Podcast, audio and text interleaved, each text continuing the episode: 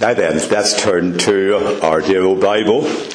And we're turning, dear friends, to the last book of the Bible, which of course is the Apocalypse, or if you like, the book of the Revelation. And we're turning to chapter 20, please. The book of the Revelation, chapter 20. And we're going to read a few verses from verse 1.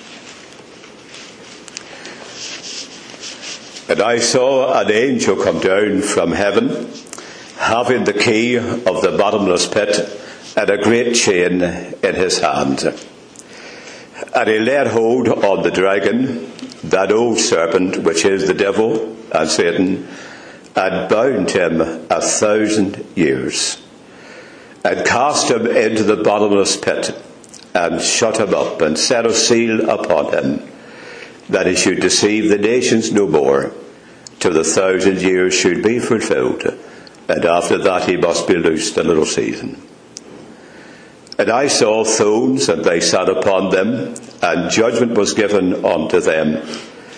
And I saw the souls of them that were beheaded for the witness of Jesus and for the word of God, and which had not worshipped the beast, neither his image, neither had received his mark upon their foreheads or in their hands.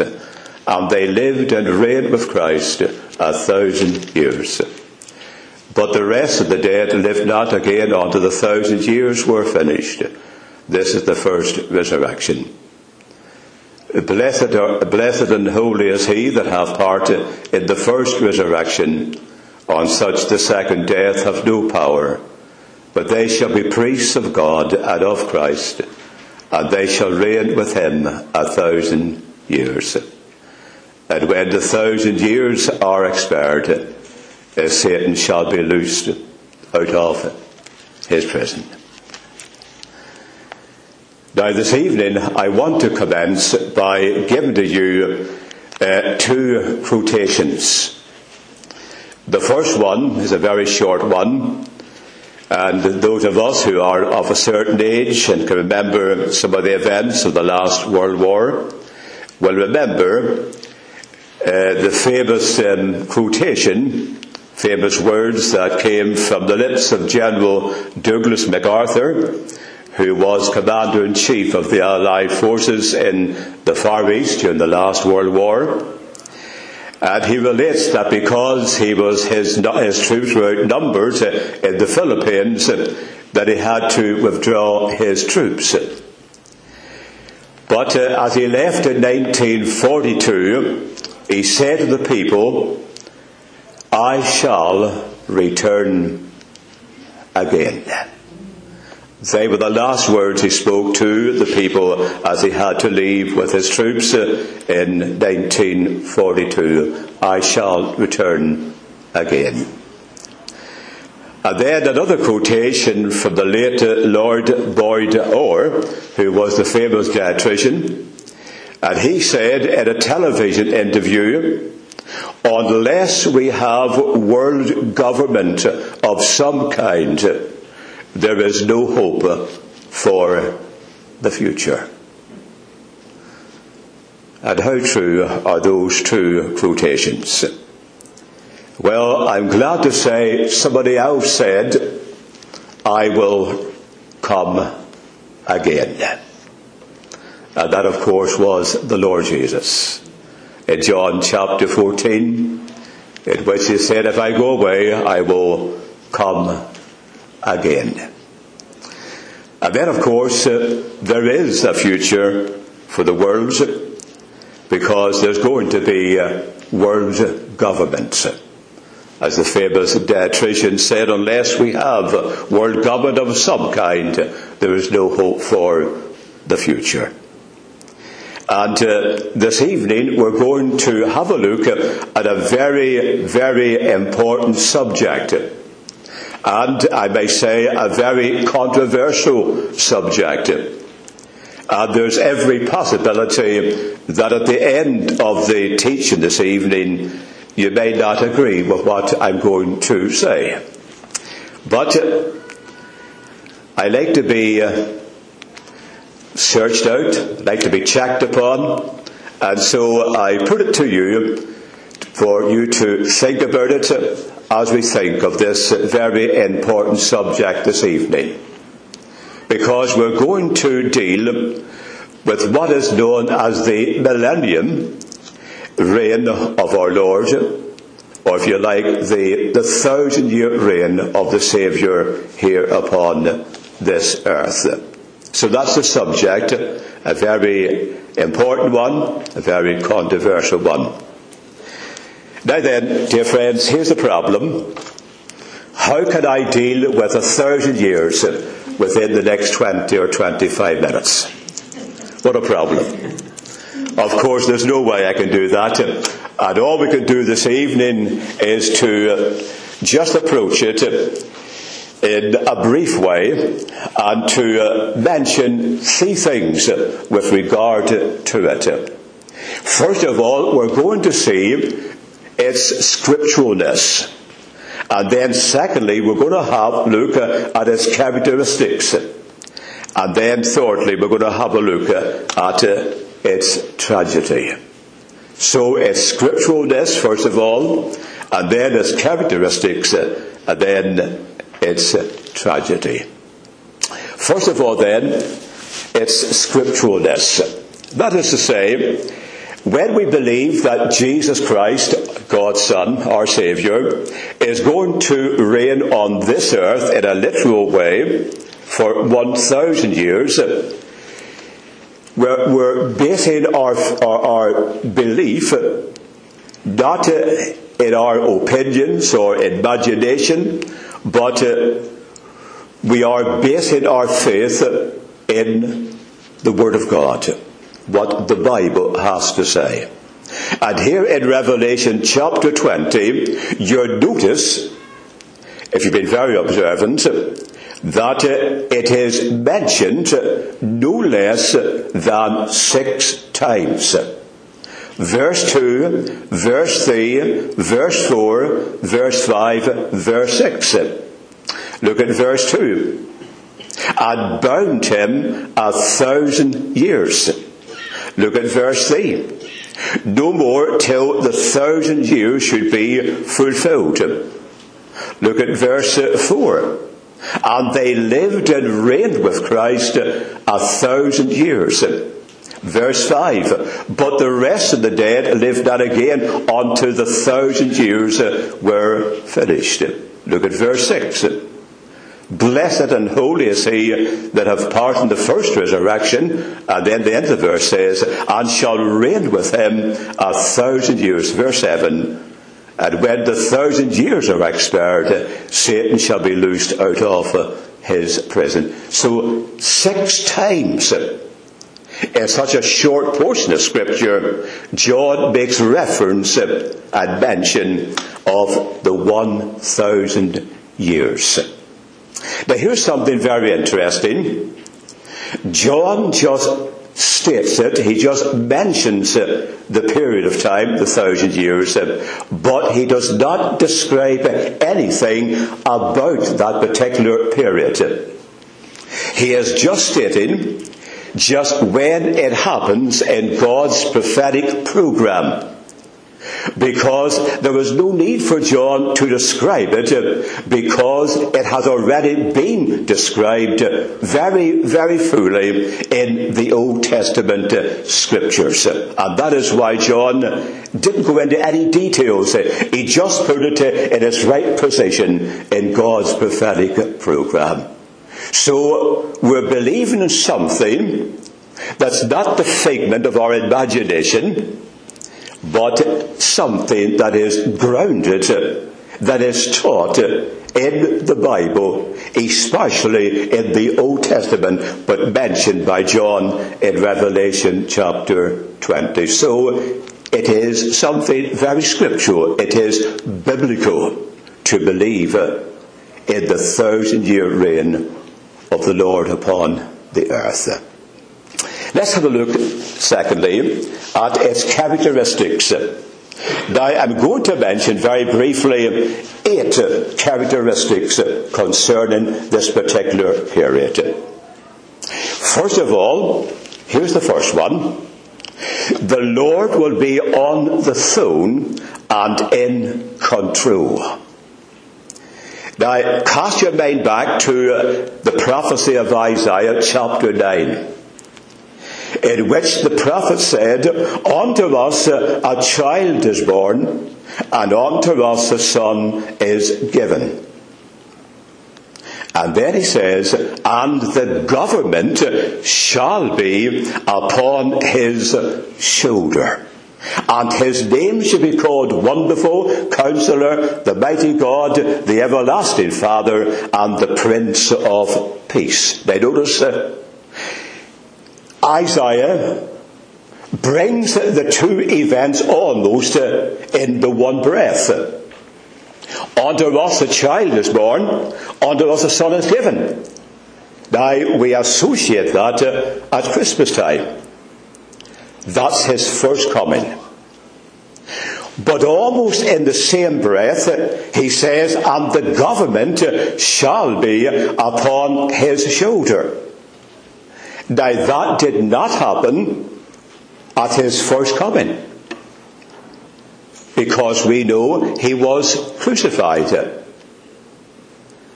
So John is actually jumping over a period of time and he says the time will come when the government shall be upon his shoulder, not at his first coming, but when he comes the second time to reign supreme on earth. And the Lord will be on the throne and in control during this particular period of time. Now it's very interesting that this old world of ours, it has known different types of governments. For example, democratic. And of course, that's our form of government. That's why we have elections. We're going to have one on the 8th of June. And uh, we believe in a democratic form of government. And then, of course, there's aristocratic. There is, there's autocratic, there's bureaucratic, but the world of ours has not known a theocratic form of government.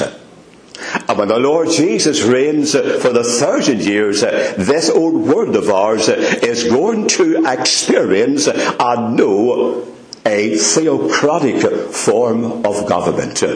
When our Lord Jesus is on the throne in control and the government upon his blessed shoulders.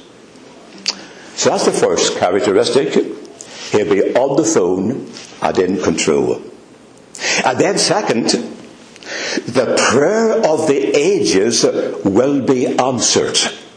Now think of that. We have what's known as the Lord's Prayer, they actually, it's not the Lord's Prayer, it's the disciples' prayer.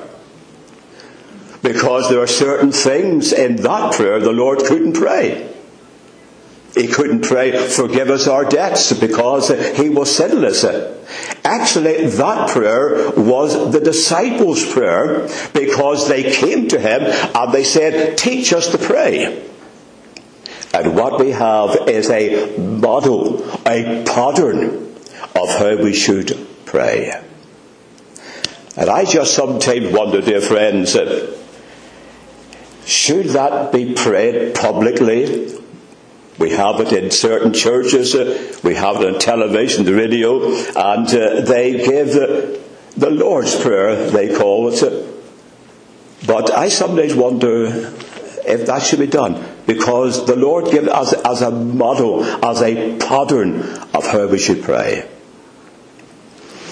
And one of the petitions in the disciples' prayer is this Thy kingdom come. Thy will be done on earth as it is in heaven. And for nearly 2,000 years, that prayer has been in existence, uh, and many of God's people in churches have been praying that prayer over and over again Thy kingdom come. And when the Lord Jesus does return and sets up his uh, reign upon earth for a thousand years, then that petition will be answered. His kingdom will have come. And what a time that's going to be. And then, thirdly, it's going to be the fulfillment of all the Old Testament prophecies. And my, we could spend weeks on that alone. Because in the 39 books of the Old Testament, you have many prophecies pertaining to this particular period of time. Now, there has been the tendency of recent years, especially in modernistic circles, to take these Old Testament prophecies and to spiritualize them. Ah, they say, we shouldn't take these prophecies literal. Oh no. They should be spiritualized and they should be applied to the church. I don't believe that, friends.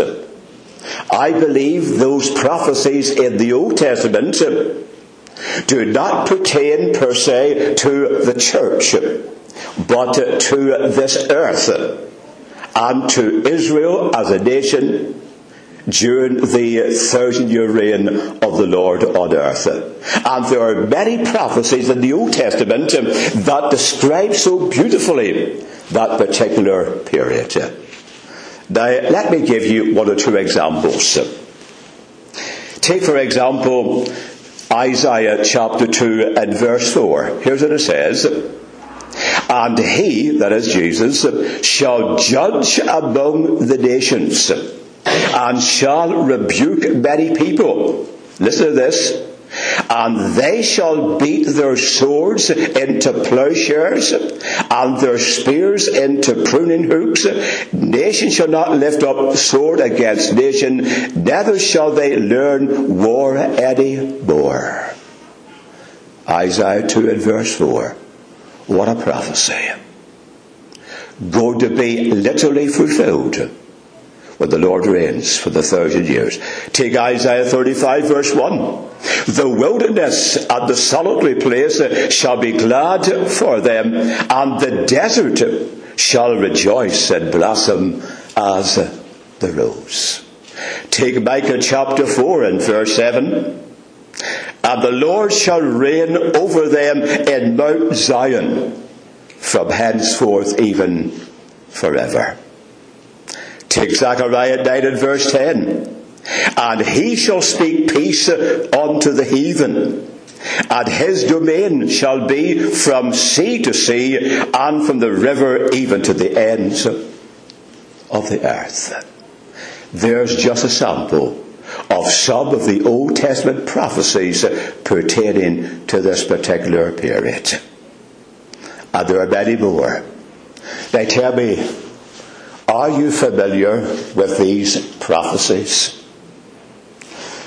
But let me illustrate this. There's Graham sitting there. And let's pretend Graham is having a good walk around the golden streets of heaven. He's having a look around. So wonderful. And then someone taps him on the shoulder, Graham. And Graham turns round, and who is it? It is Haggai. Now that's not a disease, that's a, that's a name of a person. Haggai. And Haggai said to Graham, Graham, what did you think of my prophecy? I wonder what Graham's going to say. Because if he's never read Haggai, he's in big trouble. And then as Haggai is speaking to Graham, then come along uh, uh, Habakkuk. And Habakkuk says to Haggai, we're over, I want to speak to Graham. And Habakkuk says to Graham, now Graham, what did you think of my prophecy? I wonder what Graham's going to say if he's never read it.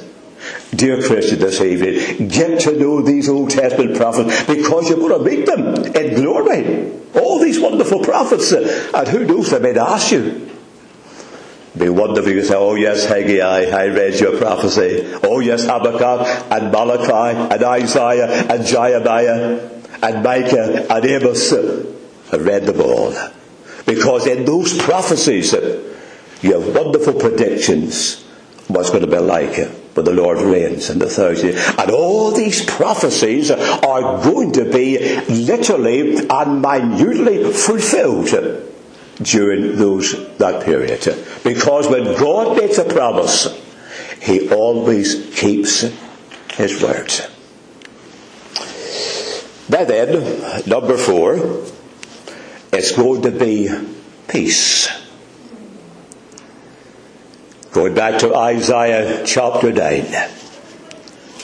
One of his titles is this, The Prince of Peace. Uh, dear friend, don't we want peace today? Read your newspapers, turn on your television, conflict, war, strife in many places, and the world's crying out for peace. And it's going to be wonderful. For 1,000 years, there's going to be peace. No more war, no more strife, but peace as the Prince of Peace reigns supreme.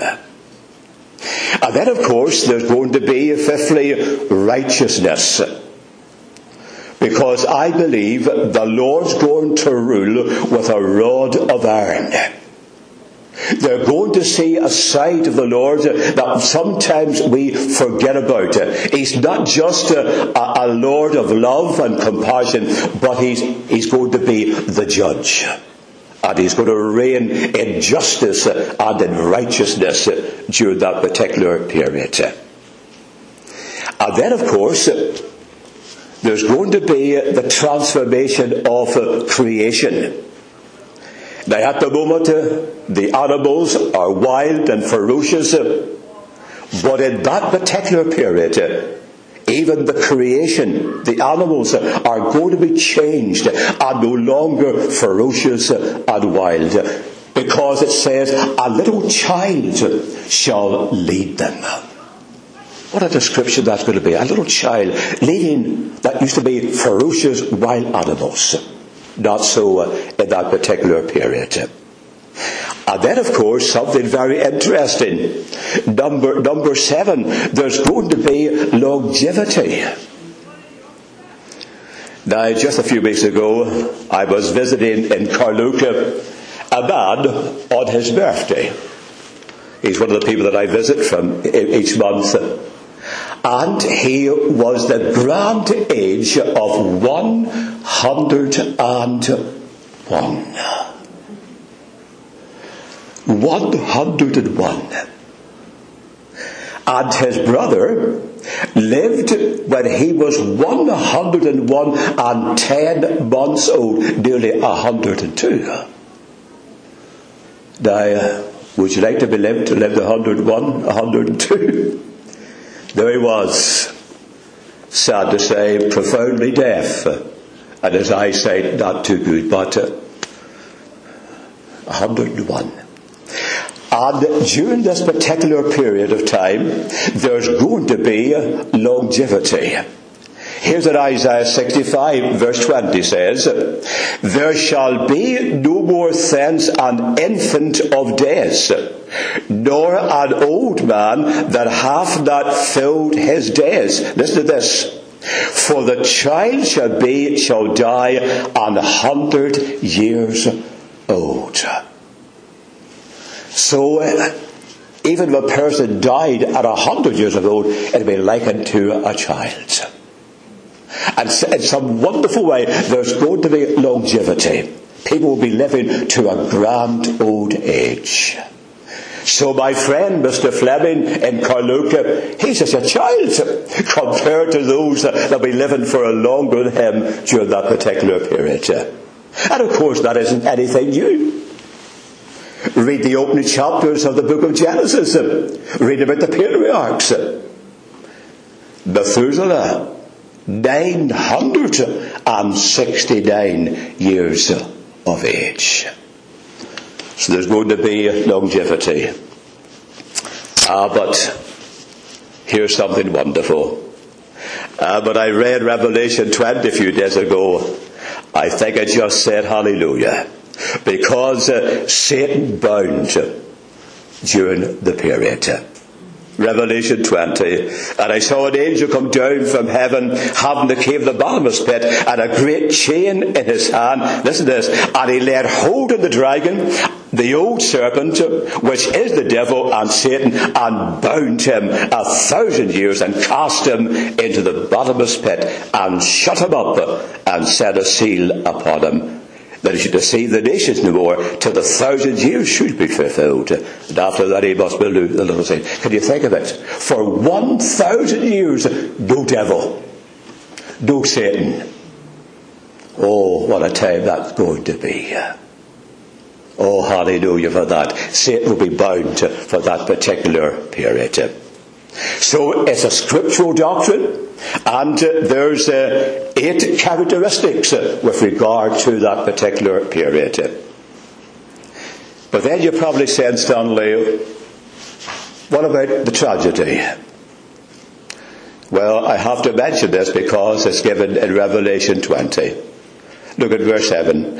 And when the thousand years are expired, Satan shall be loosed out of his prison and shall go out to deceive the nations which are in the four quarters of the earth, Gog and Magog, to gather them together to battle. The number of them is as the sand of the sea. Now, isn't that tragic? Isn't that sad?